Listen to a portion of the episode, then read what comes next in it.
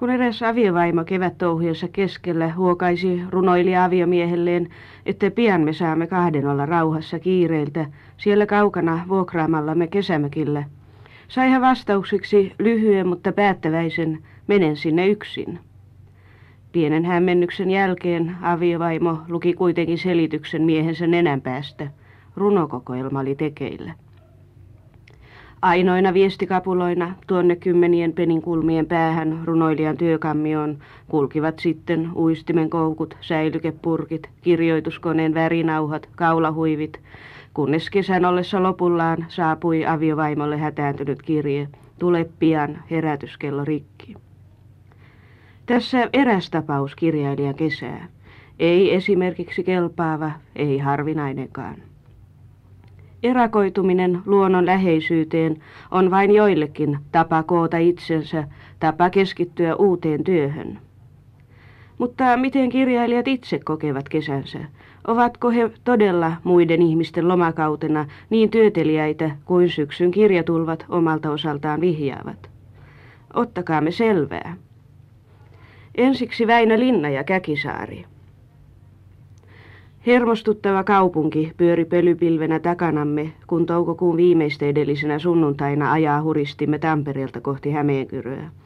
30 kilometriä sillan päälläistä maisemaa, milloin järvenranta yleni metsämaaksi, milloin asumuksia, peltoja, asumuksia, vihdoin jyrkkä kaarre oikealle ja kova soratie vaihtui hiukan epätasaiseksi sivutieksi, vielä kilometri ja olemme perillä.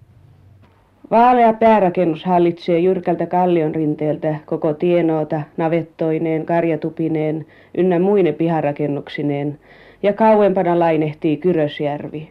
Kesä on kauneimmillaan ja talon isännällä kirjailija Väinö Linnalla on juhlapäivä. Kolmannen osan viimeinen rivi on tänään kirjoitettu. Niin, se viimeinen rivi on kyllä kirjoitettu, mutta ei sitä seikkaa nyt mitenkään erikoisesti juhlittu. Sen verran poikkeuksellinen päivä oli, että minulle kuorittiin perunat. Söivät nimittäin tuolla alhaalla sillä aikaa kun minä kirjoitin, kun kirja oli niin lopussa, niin minä jätin ruoka-ajan käyttämättä ja sanoin, että minä teen tämän kirjan loppuun ja syön sitten vasta. Ja kun minä sen sain valmiiksi ja menin, niin palkinnoksi sitten sai kuoritut perunat. Vai ja toisaalta tämä nyt ei oikeastaan erikoisesti juhlalta tunnu, vaikka tästä työstä nyt jo mielellään irtoaa kuuden vuoden jälkeen. Niin sittenkin toisaalta tuntuu jotenkin tyhjältä ja ikävältä nyt jo. Näin ensimmäisenä päivänä nyt ei tietenkään voi mitään varmaa siitä asiasta sanoa, miksikä se muodostuu. Sehän menee tietysti ohi, mutta, mutta kun kuusi vuotta on elänyt ja seurustellut tiettyjen ihmisten kanssa, oikeastaan elänyt heidän elämäänsä, niin tuntuu jotenkin ikävältä, kun nyt täytyy heistä luopua. Tämä kirjailija Linnan työhuone, jossa nyt olemme, talon toisessa kerroksessa on sopiva paikka keskittymiselle. Vain välttämättömät huonekalut ja ikkunasta avautuva kesäinen maisema Kyrösjärvineen. Tässä huoneessako romaani trilogianne on kirjoitettu? Myöskin tässä, mutta kahdessa kolmessa muussakin. Täällähän minä yleensä kirjoitan täällä yläkerrassa silloin kun mä olen maalla. Mutta myöskin tuolla alakerran olohuoneessa joskus. Ja sitten kaupungissa ollessa olen kirjoittanut siellä vanhassa asunnossa Nyyrikin tiellä ja nyt vielä sitten täällä Hämeen puistossa. Mehän muutimme nimittäin talvella niin, että oikeastaan sitä kirjaa on tehty neljässä huoneessa kaiken kaikkiaan. Olemme tietenkin uteliaita, siksi tavanomainen kysymys. Mitä te suunnittelette suuren urakkanne jälkeen? No minä olen oikeastaan suunnitellut viettää aikani sillä tavoin, että minä en toteuta minkäänlaisia suunnitelmia nyt vähän aikaa. Minä olen kieltäytynyt ajattelemasta uusia aiheita, enkä mitään kiinteää. Joitakin epämääräisiä matkakuvitelmia on mielessä ollut. Ehkä käymme Ruotsissa. Sekään ei nyt kuitenkaan ole vielä varmaa. Ja vaihtoehtoina on ollut matka Aulankolle vesibussilla. Se nyt lähinnä on tietysti lasten lasten kannalta hauska ja mahdollisesti voimme kulkea tuolla Näsijärvellä runoilijan reitin. Mutta niin kuin sanoin, niin varsinaisia kirjallisia suunnitelmia minulla ei ole lähiaikoina, sillä olen päättänyt tätä työtä tehdessäni, että lepään jonkin aikaa, sillä se on nyt kestänyt kuusi vuotta ja on jotenkin tylsistynyt ja kyllästynyt, että täytyy jonkin aikaa antaa olla maan kesantona. Kun te seitsemän vuotta sitten ostitte tämän Käkisaari-nimisen tilan, ajattelitteko te tätä lähinnä kesäviettopaikaksi vai maatilaksi? Niin oikeastaan molemmiksi. Kun minä sitä rahaa tuntemattoman jälkeen sain yllättäen, niin tuli kysymys siitä, mihin ja miten sen käyttäisi. Ja jotenkin tuntui siltä, että maatila ratkaisisi monta probleemaa nimenomaan juuri kesänviettopaikan ja ja sitten vielä senkin, että minulla on tilaisuus tehdä siinä ruumiillista työtä ja puuhata yhtä ja toista henkisen työn välillä, koska minä katsoin sen tarpeelliseksi niin kuin se on ollutkin. Ja muutenkaan minulla ei ollut mitään mahdollisuuksia niille rahan sijoituksille. Minä kun en ole liikemies, ajattelin, että ehkä se on paras sitoutua moiseen kiinteään omaisuuteen, että niitä syitä oli useampia, minkä vuoksi minä tämän ostin. Ja minä olen ollut tyytyväinen, että minä näin tein, sillä täällä on tosiaankin ollut mahdollisuus irtautua kirjallisesta työstä, tehdä välillä työtä, mitä, missään, mitä mahdollisuutta missään muualla ei olisi ollut siitä syystä, että enhän minä esimerkiksi tehtaaseen olisi voinut mennä työhön silloin, kun mieli tekee ja jäädä pois silloin, kun ei haluta tehdä niitä töitä. Mutta viehättikö tämä paikka kauneudellaan, kun te tämän tilan ostitte? No lähinnä juuri sillä, sillä ne muut seikat siinä eivät nyt kovin erukseen esiintyneet. Täällähän olivat rakennuksetkin erittäin huonossa kunnossa. Ja maita minä en todellakaan paljon nähnytkään, kun ne olivat lumen alla. Piti luottaa ainoastaan noihin luokituskorttien antamiin tietoihin, mutta en minä niissä pahasti pettynyt. Nämä ovat tyydyttävät. Mutta nimenomaan juuri tämä maisema tässä minua viehätti ja niin kuin ikkunasta näkee, se on kaunis tämmöinen sisäjärvimaisema. Järvihän ei ole suuri ja se nyt siinä olisikin minun toiveeni, että vähän avarampi se saisi olla. Mutta semmoisenaan saarineen se on erittäin kaunis, varsinkin nyt kun siinä on peilityyni järven pinta. Ja tämmöinen lehtevä, kumpuileva, vaihteleva maasto. Muutenkin täällä oli kyllä nämä istutukset jalopuita tuolla tavoin epäjärjestykseen niin kuin pitääkin, vain maiseman mukaan. Mutta nyt kun tämä päärakennus siirrettiin tuolta, tai eihän sitä siirretty, vanhahan palo ja me rakensimme tämän tästä riihestä, joka oli tässä paikallaan, niin nyt se on jäänyt tuonne ja se on ruohottunut ja villiintynyt pahaksi, kun ei sitä oikein siellä ole tullut hoidettua, koska täällä asutaan. Tämä uusi päärakennus taitaa olla noin puoli kilometriä rannasta. Niin, no ei siinä nyt puolta kilometriä ole, mutta sanotaan 300 metriä. Tässähän onkin se ikävä puoli. Tuo vanha paikkahan on erittäin kaunis. Kaunis ja tämä oli aikomus tehdä vain tilapäisasunnoksi. Mutta onhan tämäkin nyt korkealla paikalla. Niin on, tässä maisema näkyy erittäin hyvin. Ja muuten ei tässä ole mitään muuta vikaa muuta kuin se sitä ympäristö nyt on vielä hoitamaton. Siinä oli suuri työ ennen kuin sen saisi kuntoon ja joka tapauksessa olisi mukavampi asua tuolla lähempänä rantaa. Silloin kun se tulipalo tapahtui, sehän oli heinäkuun lopussa, siihen jäi rauniot, palaneet rauniot pystyyn, olisi ollut suunnaton työ, niin kuin olikin sitten kun se perattiin. No, ympärillämme levittäytyvät laajat peltomaat kertovat, että Käkisaari ei ole tavanomainen kesä, kesähuvilla, vaan vankka maatila.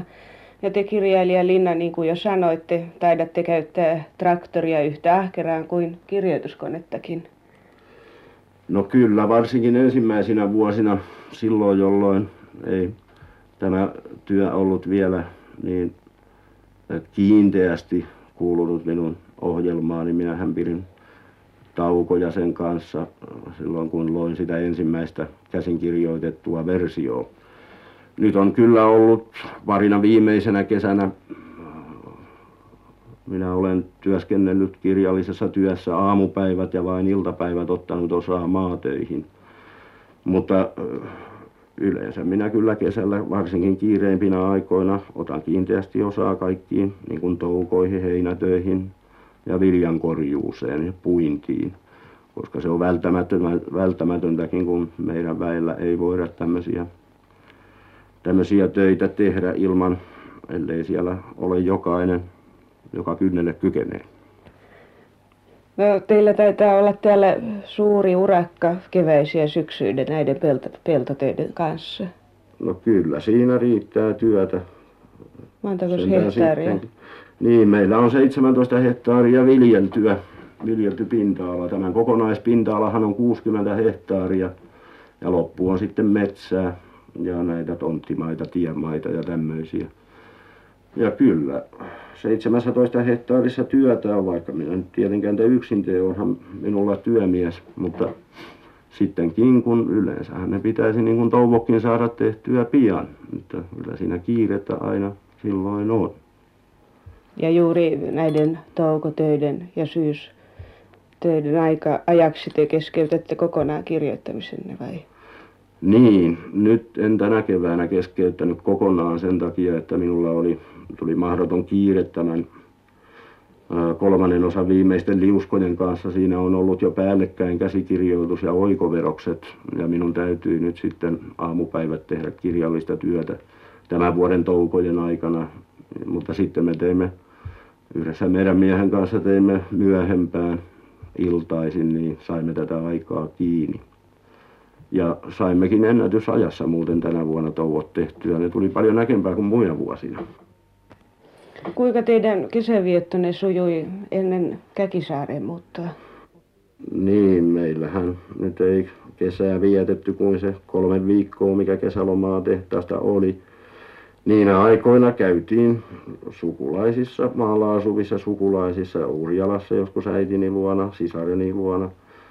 Tuolla olimme Toijalassa toisinaan ja sitten vaimoni äidin luona lähellä Turkua, missä hän nyt asuu. Siellä minä muuten aloitin kirjoittaa juuri tuntematonta sotilastakin. Yhden kesän minä vietin tuolla Teiskossa, minä vuokrasin sieltä Huvilan. Minulla oli silloin valtion kirjailijastipendi. Ja minä olin silloin työstä vapaana, niin kannatti tehdä tämmöinen, että vuokrasi Huvilan. Aina te olette kuitenkin kesäksi hakeutuneet tuollaisen järvimaiseman läheisyyteen. Niin, kyllä siinä nyt aina järvi on ollut sikäli kun on ollut juuri näiden paikkojen lähellä järviä, missä minä olen käynyt mielelläni. Minä silloin kun minä itse voin valita, niin valitsen semmoisen paikan, jossa järvi on.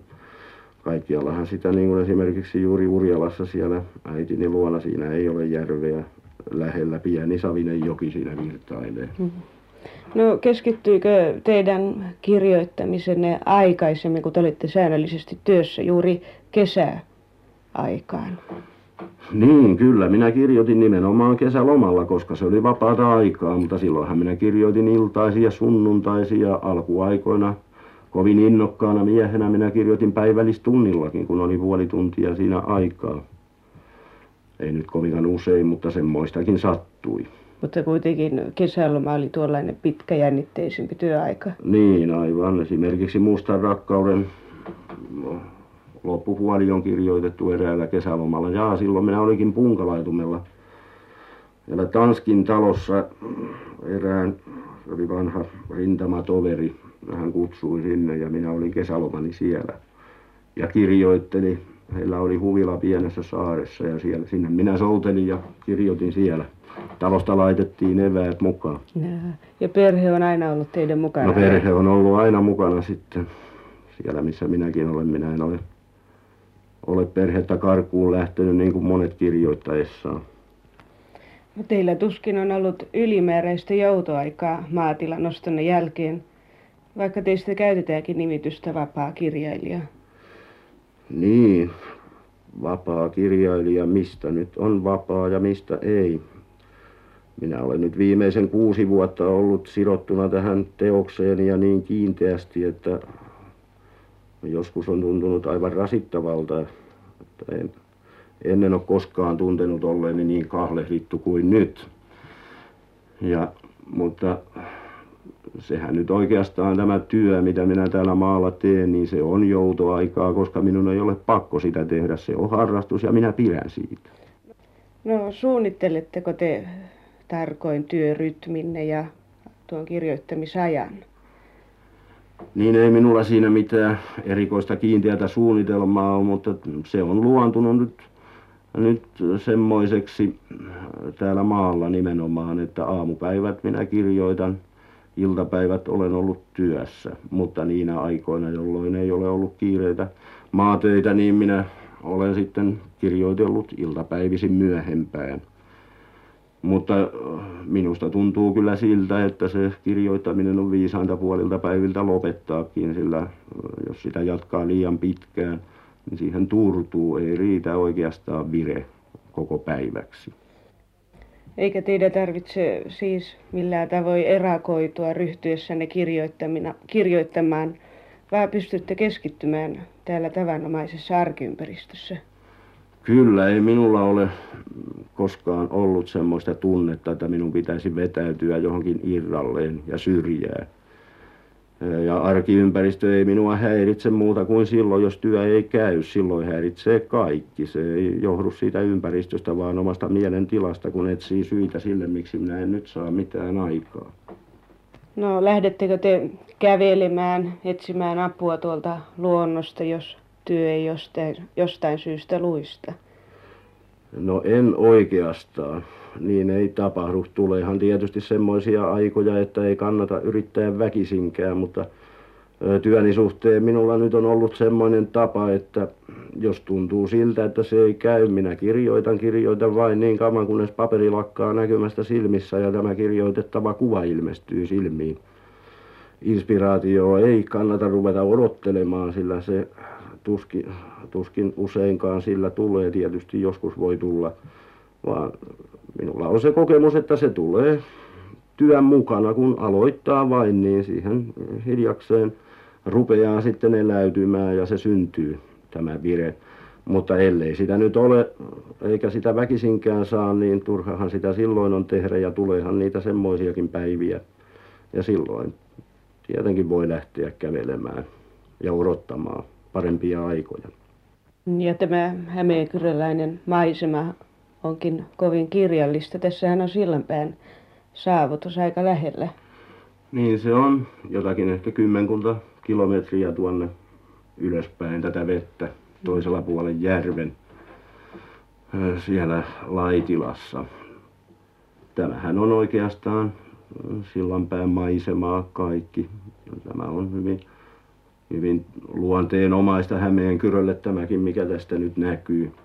Olenpa minä kuullut semmoistakin, nyt osaa mennä vannomaan varmasti todeksi, että tämä muuan puukotustapaus, joka tapahtuu ihmiset suviyössä teoksessa, olisi tapahtunut tässä muutama sata metriä meidän rannasta tuonne päin. Tai niin se esikuva, josta idea on syntynyt. Ette ole sillan päältä itseltä saanut siihen mitään No en, en ole kysynyt tavattaessa. Olen pari kertaa kyllä hänet tavannut, mutta ei ole ollut semmoisia keskusteluja, että olisi mm. tullut kysytyksi. No, oletteko te itse huomannut, onko tämä hämeenkyröläinen maisema ja sen asukkaat heijastuneet jossakin muodossa romaanitrilogiassanne? Sitä minä en usko, ei ainakaan tietoisesti, sillä varsinaisesti se maisema, mikä minun romaanissani on esillä, niin se on kyllä minun lapsuuden maisemani Urjalasta. Ja oikeastaan täytyy sanoa, että se mitä siinä on, on siis luonnosta otettua, on juuri se, juuri se minun lapsuuden maisemani, mitään muutahan, se, muutahan sieltä ei olekaan. Se on mielikuvituksen luomaa koko romaani, joten se ei ole mikään kronikka. mutta täytyy olla jokin, jokin kiinteä maastokohta, johon tapahtumat sijoittaa, koska se on helpompi hallita ja sekin on luotava. On parempi, että ottaa tutun, kun tekee mielikuvituksesta, mielikuvituksessa sen. Mutta niin täältä minä en todellakaan luule saaneeni paljon mitään. Ehkä alitajuisesti tulee vaikutteita, joita ei huomaa ja varmaan tuleekin, mutta ne ovat kuitenkin vähäisempiä kuin nämä, jotka ovat lähtöisin lapsuudesta ja nuoruudesta. Eroaako tämä hämeenkyrölainen maisema jollakin tapaa teidän omasta lapsuuden maisemastanne sieltä Urjalasta? No minä en sanoisi, että se eroaa kovin paljon. Nimenomaan se maisema, jossa minä olen kasvanut siinä kylässä, niin muistutti jonkun verran tätä. Se oli tuommoinen kumpuileva, oli kallioita, mäkiä ja pieni sisäjärvikin tässä Honkolan kartanon lähellä. Joskaan minä nyt en asunut aivan sen järven rannalla, mutta siihen ympäristöhän se kuului. Siinä meidän lähellä kulki joki. Mutta muuten se oli jotenkin samanlaista. Urjalahan on vaihtelevaa maastoltaan. Siellä on tasaisia tasankoja, ja, mutta paljon on juuri tämmöistä kumpuilevaa ja kallioista, vuorista ja metsäistä seutua, niin kuin tämäkin. Täällähän on erikoisen paljon kiviä, niin kuin tässä näkyy. On hyvin kivistä maailmaa. No kaipaatteko te aina luontoa ympärillenne kirjoittaessanne?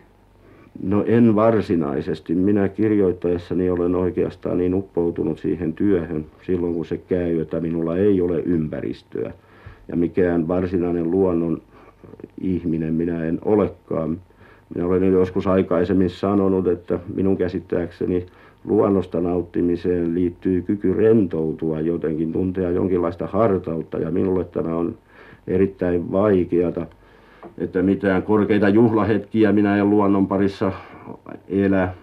Mutta mielellänihän minä siellä kuljen niin kuin kaikki muutkin ihmiset ja, ja jos on kaunis päivä, niin varmasti minä mieluummin istun tuolla saunan verannalla kuin sisällä. Minkälaista elämystä teille kirjailija Linna kesä merkitsee? Niin, kyllähän.